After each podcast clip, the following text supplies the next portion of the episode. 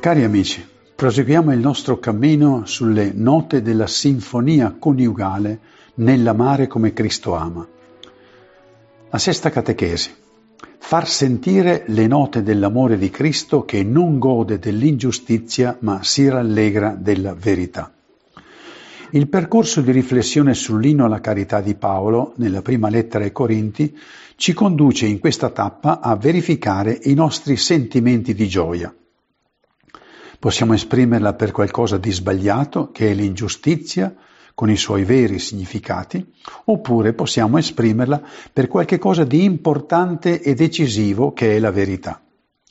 Ma sarà interessante sapere quali sono i sentimenti di gioia o meno di Cristo Gesù circa l'ingiustizia e la verità. Così potremo scoprire che agli sposi è dato il dono di avere il cuore di Cristo di partecipare dei suoi stessi sentimenti circa la gioia per quanto riguarda l'ingiustizia e la verità. Sarà perciò semplice nell'ultima parte della catechesi verificare quanto e come gli sposi possono cantare, suonare, far sentire le note di gioia dell'amore di Cristo per la verità e la sua tristezza per l'ingiustizia. Il primo punto cosa significa biblicamente che la carità non gode dell'ingiustizia ma si rallegra della verità. Osserviamo innanzitutto che con questo versetto 6 del capitolo 13 di San Paolo si conclude l'elenco degli attributi negativi, la carità non si esalta, non tiene conto e offre un contrasto perché alla negazione contrappone il positivo dell'amore. La carità non gode dell'ingiustizia, ma gode della verità. L'amore non può essere felice del male che capita all'altro, dell'ingiustizia che subisce o del suo fallimento, ma deve invece condividere la gioia del celebrare la verità. La parola greca adichia, oltre al senso letterale stretto di ingiustizia, si può tradurre con male, iniquità e quindi tutto ciò che indica complicità con il male. Gioire per la verità significa esultare per tutto il bene che viene fatto da qualsiasi persona. Per semplificarne il significato usiamo l'espressione del biblista Rinaldo Fabris, che passa dai valori astratti di ingiustizia e verità a quelli più concreti di malvagità e rettitudine nei confronti delle persone. Come dire che L'amore non gode mai per qualsiasi malvagità, ma gode di tutto ciò che è rettitudine con tutte le persone. Ma accanto a queste parole che traducono concretamente ingiustizia e verità nel contesto della Bibbia, se ne devono aggiungere altre che vi sono comprese. Ingiustizia. Si può intendere come malvagità, come detto poco fa, ma anche come male, falsità, maldicenza, peccato, sbaglio, mancanza, torto, violenza, iniquità. Verità può essere fedeltà, giustizia, lealtà, rettitudine, sincerità, veracità. Attenzione però che la verità può essere anche intesa come la verità del Vangelo, fino a identificare la verità con Gesù che si è presentato come via, verità e vita. Molti poi sono i testi biblici che ammoniscono di non gioire del male. Ce lo ricorda Michea, per esempio. Non gioire della mia sventura, abdia, non guardare con gioia la sventura del tuo fratello. Ci invitano invece a godere del bene. Nel Cantico dei Cantici, gioiremo e ci rallegreremo per te o nel Salmo 13, gioisca il mio cuore nella tua salvezza. Salmo 107, vedono i giusti e ne gioiscono. E così siamo al secondo punto. Come l'amore di Cristo Gesù non gode dell'ingiustizia, ma si rallegra della verità. Anche in questo aspetto del vivere la carità e l'amore, la figura di Gesù ci lascia sbalorditi, perché non solo non gode dell'ingiustizia, non gode di ciò che può far male a qualcuno, ma si pone con un amore tale, sia nell'insegnare che nella sua vita, da essere esattamente, infinitamente al di là del livello minimo del non godere dell'ingiustizia. Egli, Gesù, è il bene, vuole il bene per tutti, si preoccupa di chi sta male, sia fisicamente che spiritualmente. Gesù soffre per il male che vede attorno a sé, sia per l'ingiustizia che per il male spirituale, e piange su Gerusalemme. Gesù non solo non gode del male, ma soffre per gli sbagli e i peccati che vede attorno a sé e per quelli di tutta l'umanità. Già il profeta Isaia aveva preannunciato questo modo di amare del Messia, di Gesù. Egli portava il peccato di molti e intercedeva per i peccatori. Gesù si commuove per la fame della folla che lo segue da tre giorni. Si preoccupa del paralitico che non riesce mai da solo a raggiungere la piscina nella quale può trarne guarigione. Dona accoglienza alla prostituta sorpresa in fragrante adulterio, allontanando quanti volevano lapidarla. Chi di voi è senza peccato, scagli per primo la pietra, e le offre il suo perdono. Egli, Gesù, mai mostra di godere del male di qualcuno, anzi, è sempre disponibile a compiere il bene amando arriva a proporre un modo totalmente nuovo di amare, che supera anche la giustizia e si manifesta nella gratuità. In Luca capitolo 6, ma a voi che ascoltate io dico, amate i vostri nemici, fate del bene a coloro che vi odiano, benedite coloro che vi maledicono, pregate per coloro che vi maltrattano. A chi ti percuote sulla guancia, porgi anche l'altra. A chi ti leva il mantello, non rifiutare la tunica. Capite come queste parole si pongono infinitamente al di là del non godere dell'ingiustizia. Poi prosegue, da a chiunque ti chiede e a chi prende del tuo non richiederlo. Ciò che volete che gli uomini facciano a voi, anche voi fatelo a loro. Se amate quelli che vi amano, che merito ne avete? Anche i peccatori fanno lo stesso. E se fate del bene a coloro che vi fanno del bene, che merito ne avete? Anche i peccatori fanno lo stesso. E se prestate a coloro da cui sperate ricevere, che merito ne avete? Anche i peccatori concedono prestiti ai peccatori per riceverne altrettanto. Questo è quello che propone Gesù, infinitamente al di là del non amare la giustizia, dell'amare dell'ingiustizia, anzi propone una piena gratuità che va oltre, oltre ogni merito dell'altro. E questo è ciò che Gesù ha vissuto. Lui, il giusto, trattato ingiustamente, ancora perdona chi lo crocifigge. Gesù non, ben, non maledice, ma benedice sempre.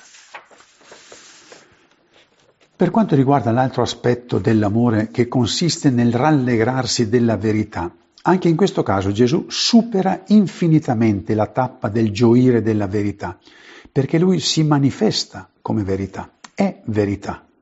Lo dice lui esplicitamente, io sono la via, la verità e la vita. È nota la gioia di Gesù nel godere della verità, quando dice, ti ringrazio, oh Padre, perché hai nascosto queste cose ai sapienti e agli intelligenti e le hai rivelate ai piccoli. Gesù mette in risalto la bellezza della verità anche quando questa è sconosciuta a tutti. E sedutosi di fronte al tesoro osservava come la folla gettava monete nel, ten- nel tesoro e tanti ricchi ne gettavano molte. Ma venuta una povera vedova vi gettò due spiccioli, cioè un quattrino.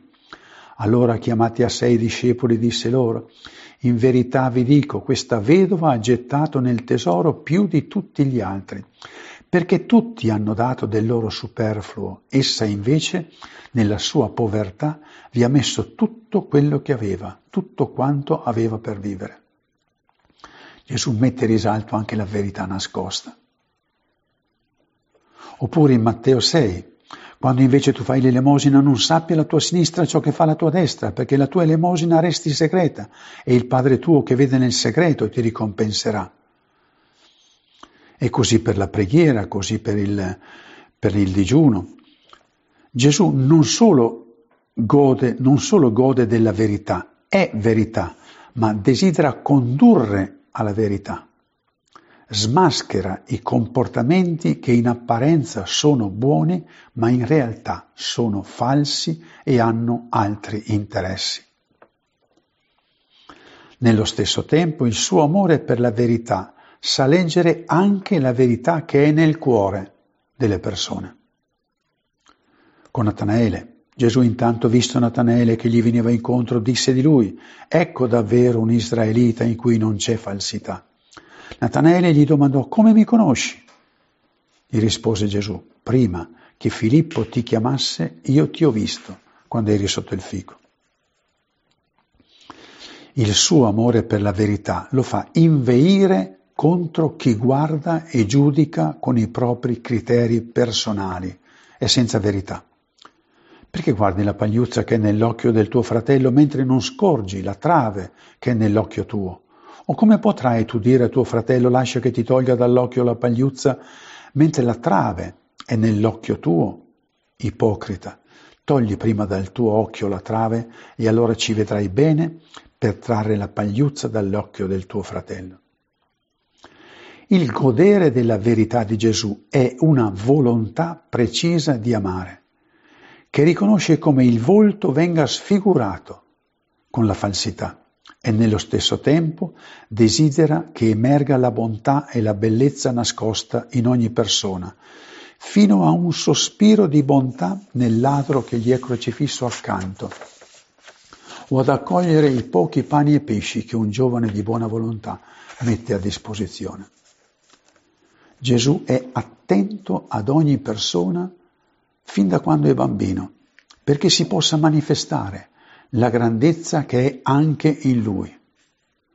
Guardate di non disprezzare uno di questi piccoli, perché vi dico, i loro angeli nel cielo contemplano incessantemente il volto del Padre vostro che è nei cieli. Gesù vede al di là di ciò che noi vediamo, vede la verità profonda di ogni persona. Gesù è verità, conosce la verità profonda di ogni persona, al di là di ogni peccato, e crede che venga rispettata anche nei pensieri. Così infatti provoca quanti stanno per lapidare la peccatrice perché conoscevano i loro peccati, i suoi peccati, e dice loro, chi di voi è senza peccato scagli per primo la pietra. Sappiamo che se ne andarono tutti. Gesù promuove la verità, condanna ogni falsità sa intravedere il buono e il vero che è in ogni persona, al di là di ogni apparenza, e lo promuove, aiuta a farlo venire fuori, ad affermarsi. Quando Gesù giunse in quel luogo, alzati gli occhi, disse, Zaccheo, scendi, scendi presto perché oggi devo fermarmi a casa tua. Il figlio dell'uomo è venuto per cercare e salvare ciò che era perduto. Lui conosce le intenzioni, conosce il buono che c'è anche nella persona più lontana. Qui si racchiude tutto il senso della presenza di Gesù che è verità, ma è verità amante, verità salvante, che riconosce la verità intima di ogni persona, quella verità come Dio la conosce. Gesù vede il bene che è in ogni persona perché vede l'immagine e somiglianza al di là di tutte le sovrapposizioni, i limiti e i peccati. Quindi Gesù va ben oltre il rallegrarsi della verità, ma è colui che annuncia e realizza la verità e dona gioia ad ogni persona. E così siamo al terzo punto. Con il dono dello Spirito Santo gli sposi sono resi partecipi dell'amore di Cristo che non gode dell'ingiustizia ma si rallegra della verità. Come nelle precedenti catechesi, torniamo a precisare che tutti i battezzati sono chiamati a vivere l'inno alla carità. Tutti i figli di Dio, invitati a non godere dell'ingiustizia, a rallegrarsi della verità, ma Ecco la novità che accade con il rito delle nozze. Gli sposi, per la forza dello Spirito Santo, per la forza dello Spirito Santo, quindi non per meriti propri, partecipano delle qualità divine dell'amore di Cristo, che non si limita a non godere dell'ingiustizia e rallegrarsi della verità, è infinitamente di più. Per dirvi il mio sentire con schiettezza, avverto una grandissima fatica a far cogliere agli sposi che con le nozze celebrate c'è una novità, c'è una potenzialità di amore che non coincide più con l'essere solo un buon cristiano o due buoni cristiani, ma ad essi è affidato un dono speciale, specifico, per tutti i fratelli cristiani, per la Chiesa, per tutte le persone. Per questo è indispensabile non solo avere una coscienza umana di sposi, noi due siamo sposati, e so date di quando ci siamo sposati, so tutte le date della nascita dei figli, noi siamo, sappiamo il nostro indirizzo, sappiamo il numero dei nostri cellulari, non più una coscienza umana di sposi, ma avere come sposi la coscienza permanente di essere sacramento, cioè saper essere consapevoli il più frequentemente possibile. Noi due in questo momento siamo la visibilità dell'amore di Gesù. Noi due in questo momento siamo sacramento Gesù. Noi due in questo momento siamo visibilità di Gesù. Capite sapere il cellulare di, di lei, di lui, del marito e della moglie e non sapere concretamente che io, noi due siamo un sacramento visibile di Gesù. Conoscere il proprio indirizzo di casa e non sapere che noi due siamo un sacramento efficace, permanente, continuo di Gesù. Che ne direste di un sacerdote che vivesse la maggior parte della giornata senza la coscienza di essere sacerdote, sacramento di Gesù pastore, ma avesse soltanto la coscienza di essere uomo? Basterebbe per voi laici che un sacerdote avesse la coscienza di essere uomo? O vi serve che abbia coscienza di essere sacerdote? Cogliete la differenza? Pensate quale novità di atteggiamenti che attualizzano l'amore di Cristo prenderebbero consistenza negli sposi che avessero coscienza attiva di essere sacramento, segno, visibilità dell'amore di Cristo. Vedete, anch'io come sacerdote sono chiamato, come tutti i cristiani, ad essere misericordioso. Ma la consacrazione sacerdotale, per questa consacrazione ho il dono, ho il potere nel nome di Gesù, per il dono dello Spirito Santo, di assolvere dai peccati. C'è una bella differenza tra essere misericordioso, e lo devo essere anch'io prete come persona, e poter assolvere dai peccati. Con il dono delle nozze, voi sposi, ah, per voi sposi viene specificato il vostro amore cristiano perché il legame coniugale umano viene assunto dentro la qualità e il potere di amare di Cristo. Il vostro amore umano viene assunto dentro la qualità e il potere di amare di Cristo stesso verso la Chiesa e l'umanità, cioè diventate sacramento efficace dell'amore di Cristo. Siete monumento permanente del così ama Dio. Nelle nostre piazze abbiamo sempre tanti monumenti, tante immagini. Pensatevi come immagine, monumento, icona, direbbe Papa Francesco, del così ama Dio. È stampato dentro di voi. Come io sacerdote sono chiamato non solo ad essere misericordioso, ma ad offrire il servizio della soluzione dai peccati, così voi, sposi, siete chiamati non solo ad un amore che non gode dell'ingiustizia e gode della verità, ma come Cristo siete abilitati, abilitati a porre gesti che superano la giustizia umana e promuovono, realizzano la verità di amore grande per ogni persona. Come sempre cerchiamo il fondamento di questa speciale novità nel Magistero della Chiesa. Mi permetto di ripetere un'infinità di volte perché ho sempre l'impressione quando parlo di queste cose qui che qualcuno pensi che io enfatizzo, che lo faccio per passione, che lo faccio per hobby personale. No, è solo per la fedeltà a ciò che lo Spirito Santo ha già detto alla Chiesa.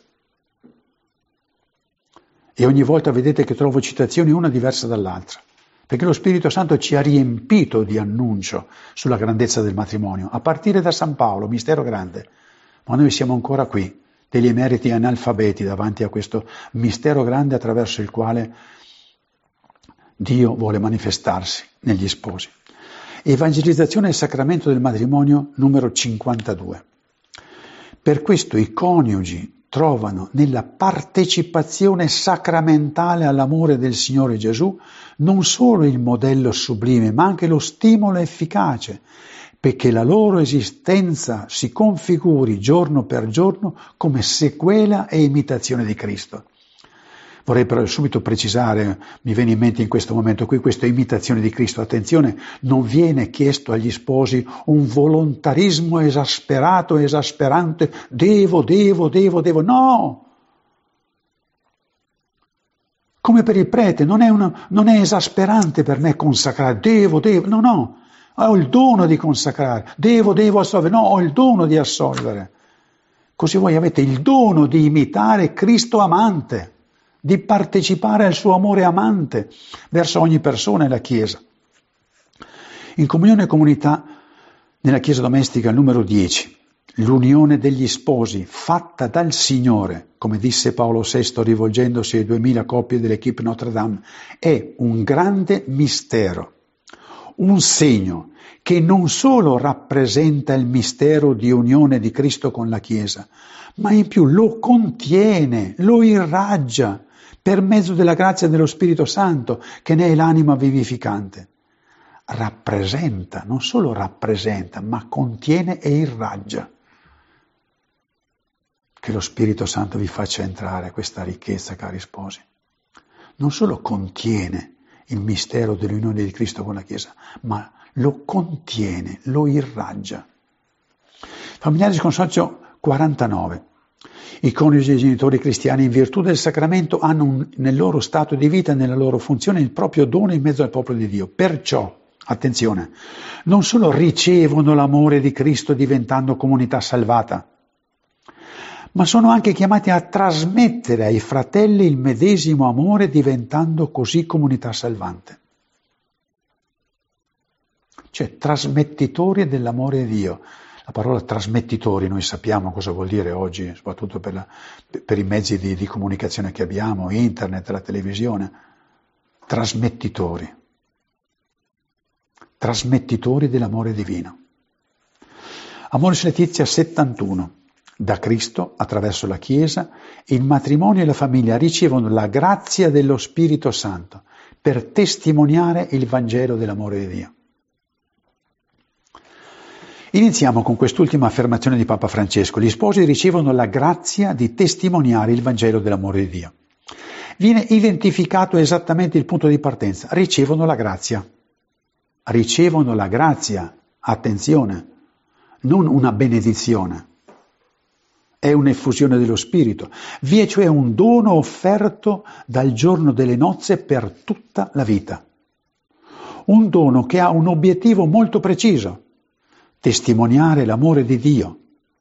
E non è poca cosa. Significa che la gente vede gli sposi e scopre che c'è un amore grande fra loro e con chi incontrano. Fanno fare esperienza di Dio amore senza parlare. Ma questo potrebbe ancora suscitare dei problemi circa quale amore testimoniare. Com'è questo amore per il quale vi è il dono di comunicarlo? Si possono descrivere le qualità di questo amore. C'è qualcuno che può mostrare come sono le qualità dell'amore di Dio. Perché in tanti, in tanti testi, anche di spiritualità per voi sposi, si, si esalta il dono che avete ricevuto, voi partecipate dell'amore di Cristo che ama l'umanità, che ama la Chiesa, partecipate. Ma com'è questo amore? Sapeste descriverlo? Come si fa a capire di quale amore gli sposi sono trasmettitori? Certamente c'è una persona che sa indicarci com'è l'amore. È una persona che ha vissuto, manifestato, spiegato in modo unico le qualità dell'amore di Dio. Gesù. Le altre citazioni che ho portato vengono a confermare e spiegare il dono ricevuto dagli sposi. Non è un amore generico, ma molto preciso e identificato. Ripeto, non è un amore generico. Quando sento dire, anche da bravi sposi, che la loro missione, noi siamo chiamati a testimoniare l'amore, ma qualsiasi mamma è chiamata a testimoniare l'amore, anche non credente, non praticante di qualsiasi religione, ma anche una coppia convivente è chiamata a testimoniare l'amore. L'amore è più grande, è, è dato a tutti. Ma qual è l'amore che gli sposi ricevono in dono e che possono comunicare? Infatti si parla di partecipazione sacramentale dell'amore del Signore Gesù, non dell'amore generico, dell'amore del Signore Gesù. Ricevono l'amore di Cristo, sempre nelle citazioni che vi ho dato. Non ci possono essere dubbi sulla grazia ricevuta il giorno delle nozze e che permane per tutta la vita ma altrettanto è chiaro chi sono i destinatari di questa partecipazione, il motivo di questo straordinario dono. Trasmettono ai fratelli il medesimo amore di Cristo, cioè, detto con parole povere, fanno assaggiare l'amore di Cristo ai fratelli. Questo è il dono che avete ricevuto. La forza di queste parole della Chiesa che vengono dallo Spirito Santo è chiara e precisa. Ecco il significato preciso dell'approfondimento dell'inno alla carità applicato agli sposi. Perché, come si ricordava all'inizio di questa catechesi, esso è anche la descrizione dell'amore stesso vissuto da Gesù.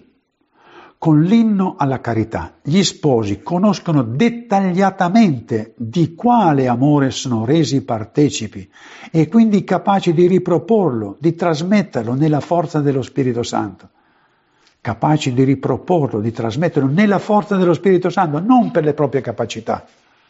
Come io non consacro per le mie capacità, non assolvo per le mie capacità, assolvo, consacro e predico per il dono dello Spirito, così altrettanto è per voi. Perciò ritornare all'amare di Gesù che non gode dell'ingiustizia e si rallegra della verità diventa per gli sposi cristiani la possibilità di conoscere un'altra nota descrittiva del potere di amare che è loro conferita, un potere di amare che non fa più soltanto riferimento alle forze umane, ma decisamente si esprime solo per la potenza dello Spirito Santo ricevuto.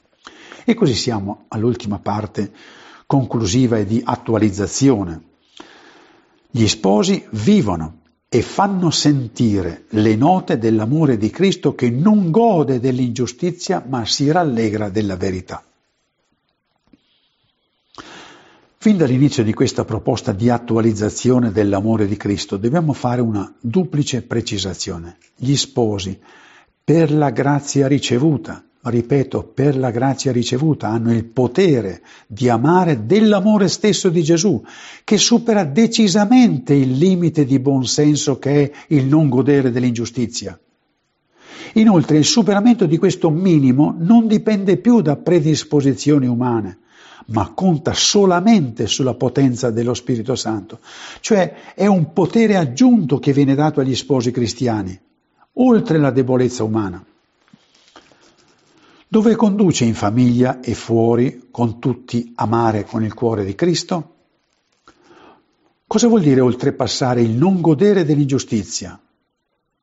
È innanzitutto avere un amore che non solo non gode, ma soffre come Gesù per il male, per l'ingiustizia, per la violenza. Capite il passaggio? Non solo non gode dell'ingiustizia, ma soffre come Gesù, per il male, per l'ingiustizia, per la violenza, per le prevaricazioni, per lo sfruttamento delle persone, per i bambini che muoiono di fame, per la non cura degli anziani, ma soffre anche per quanti si perdono spiritualmente, per le offese arrecate alla dignità delle persone. Soffre per i tanti sposi cristiani che non conoscono e non usano, magari lo sanno, ma non usano il potere di amare come Cristo ama e così tante persone rimangono senza amore, perché non vi sono sposi che lo distribuiscono gratuitamente, come ha fatto Gesù. Certo che Come è vero che gli sposi cristiani non devono diventare dei piangenti davanti a tutto il male che vediamo attorno, è altrettanto vero che non possono, non possono perdere la sensibilità, hanno il dono con Gesù di non perdere la sensibilità per il male che sta sempre più occupando il cuore delle persone. Ci stiamo abituando al male, al punto da non vederlo o sentirlo, anche quando è vicino a noi. Non sappiamo leggere la fame di bene che è nelle persone. Gli sposi, per il dono dello Spirito Santo ricevuto, hanno il cuore di Gesù per vedere, riconoscere, soffrirne e chiamare per nome il male che può esserci in famiglia, nella comunità cristiana, nella società civile.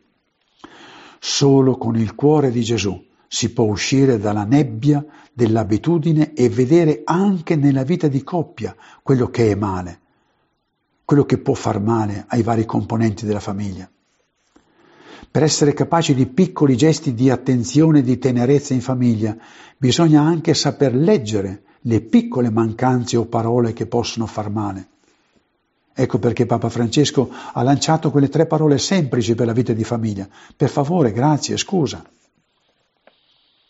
Il passaggio è molto forte, fate attenzione, dal non godere del male al saper vedere e saper soffrire per il male che viene compiuto.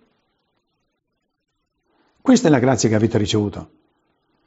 Non solo non godere del male, ma saper vedere con il cuore di Cristo, con lo sguardo di Cristo, saper soffrire con il cuore di Cristo per il male che viene compiuto, sapendo dove è possibile condividere le sofferenze o sollevare le sofferenze di chi soffre.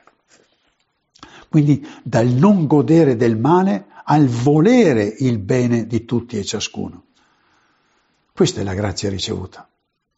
Ripeto, dal non godere del male al volere il bene di tutti e ciascuno. Ci io penso quante volte ho sentito sposi confessarsi e dire non ho fatto del male a nessuno. Non faccio del male a nessuno. Questo non è un ideale cristiano. L'ideale cristiano è volere il bene. Voi sposi avete la grazia di volere con Gesù il bene di tutti e ciascuno. Ma su questo aspetto siamo aiutati dalla seconda parte dell'amore proposto dall'inno alla carità che è si rallegra della verità. La verità di ogni persona è la sua identità più profonda, quella che Dio solo conosce. Con Gesù gli sposi sono condotti ad avere sulle persone lo sguardo che scende dall'alto, lo sguardo che scende dal Padre che è nei cieli e che dice ad ogni persona tu sei mio figlio.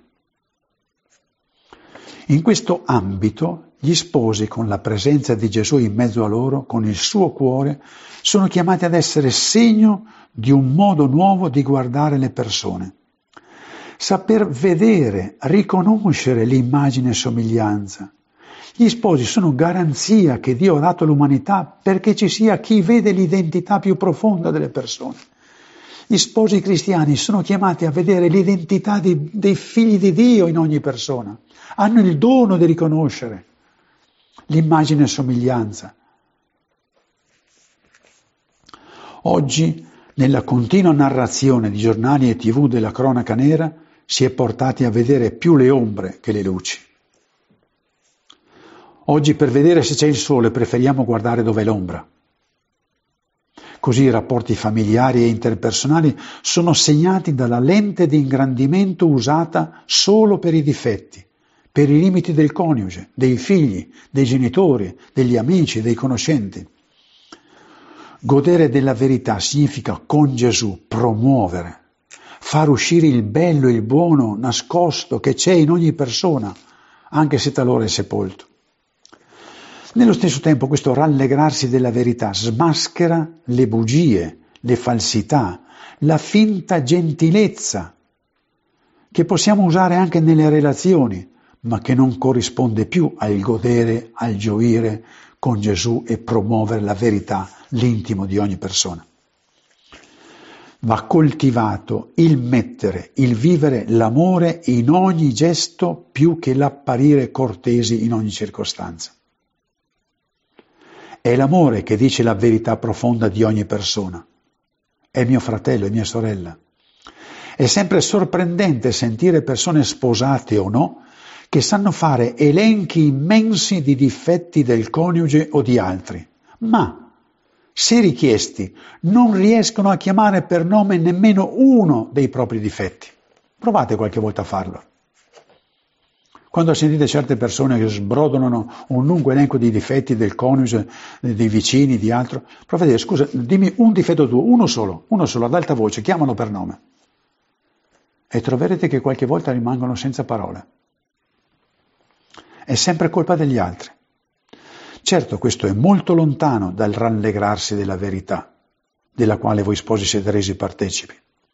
Figuriamoci quanto è lontano dal vedere il bene e il buono che c'è anche nell'altro, dal vedere con lo sguardo e l'amore di Gesù del quale ogni sposato cristiano è totalmente partecipe.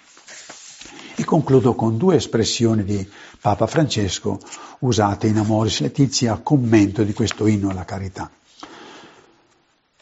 Al numero 109, la, non gode dell'ingiustizia, è l'atteggiamento velenoso di chi si rallegra quando vede che si commette ingiustizia verso qualcuno.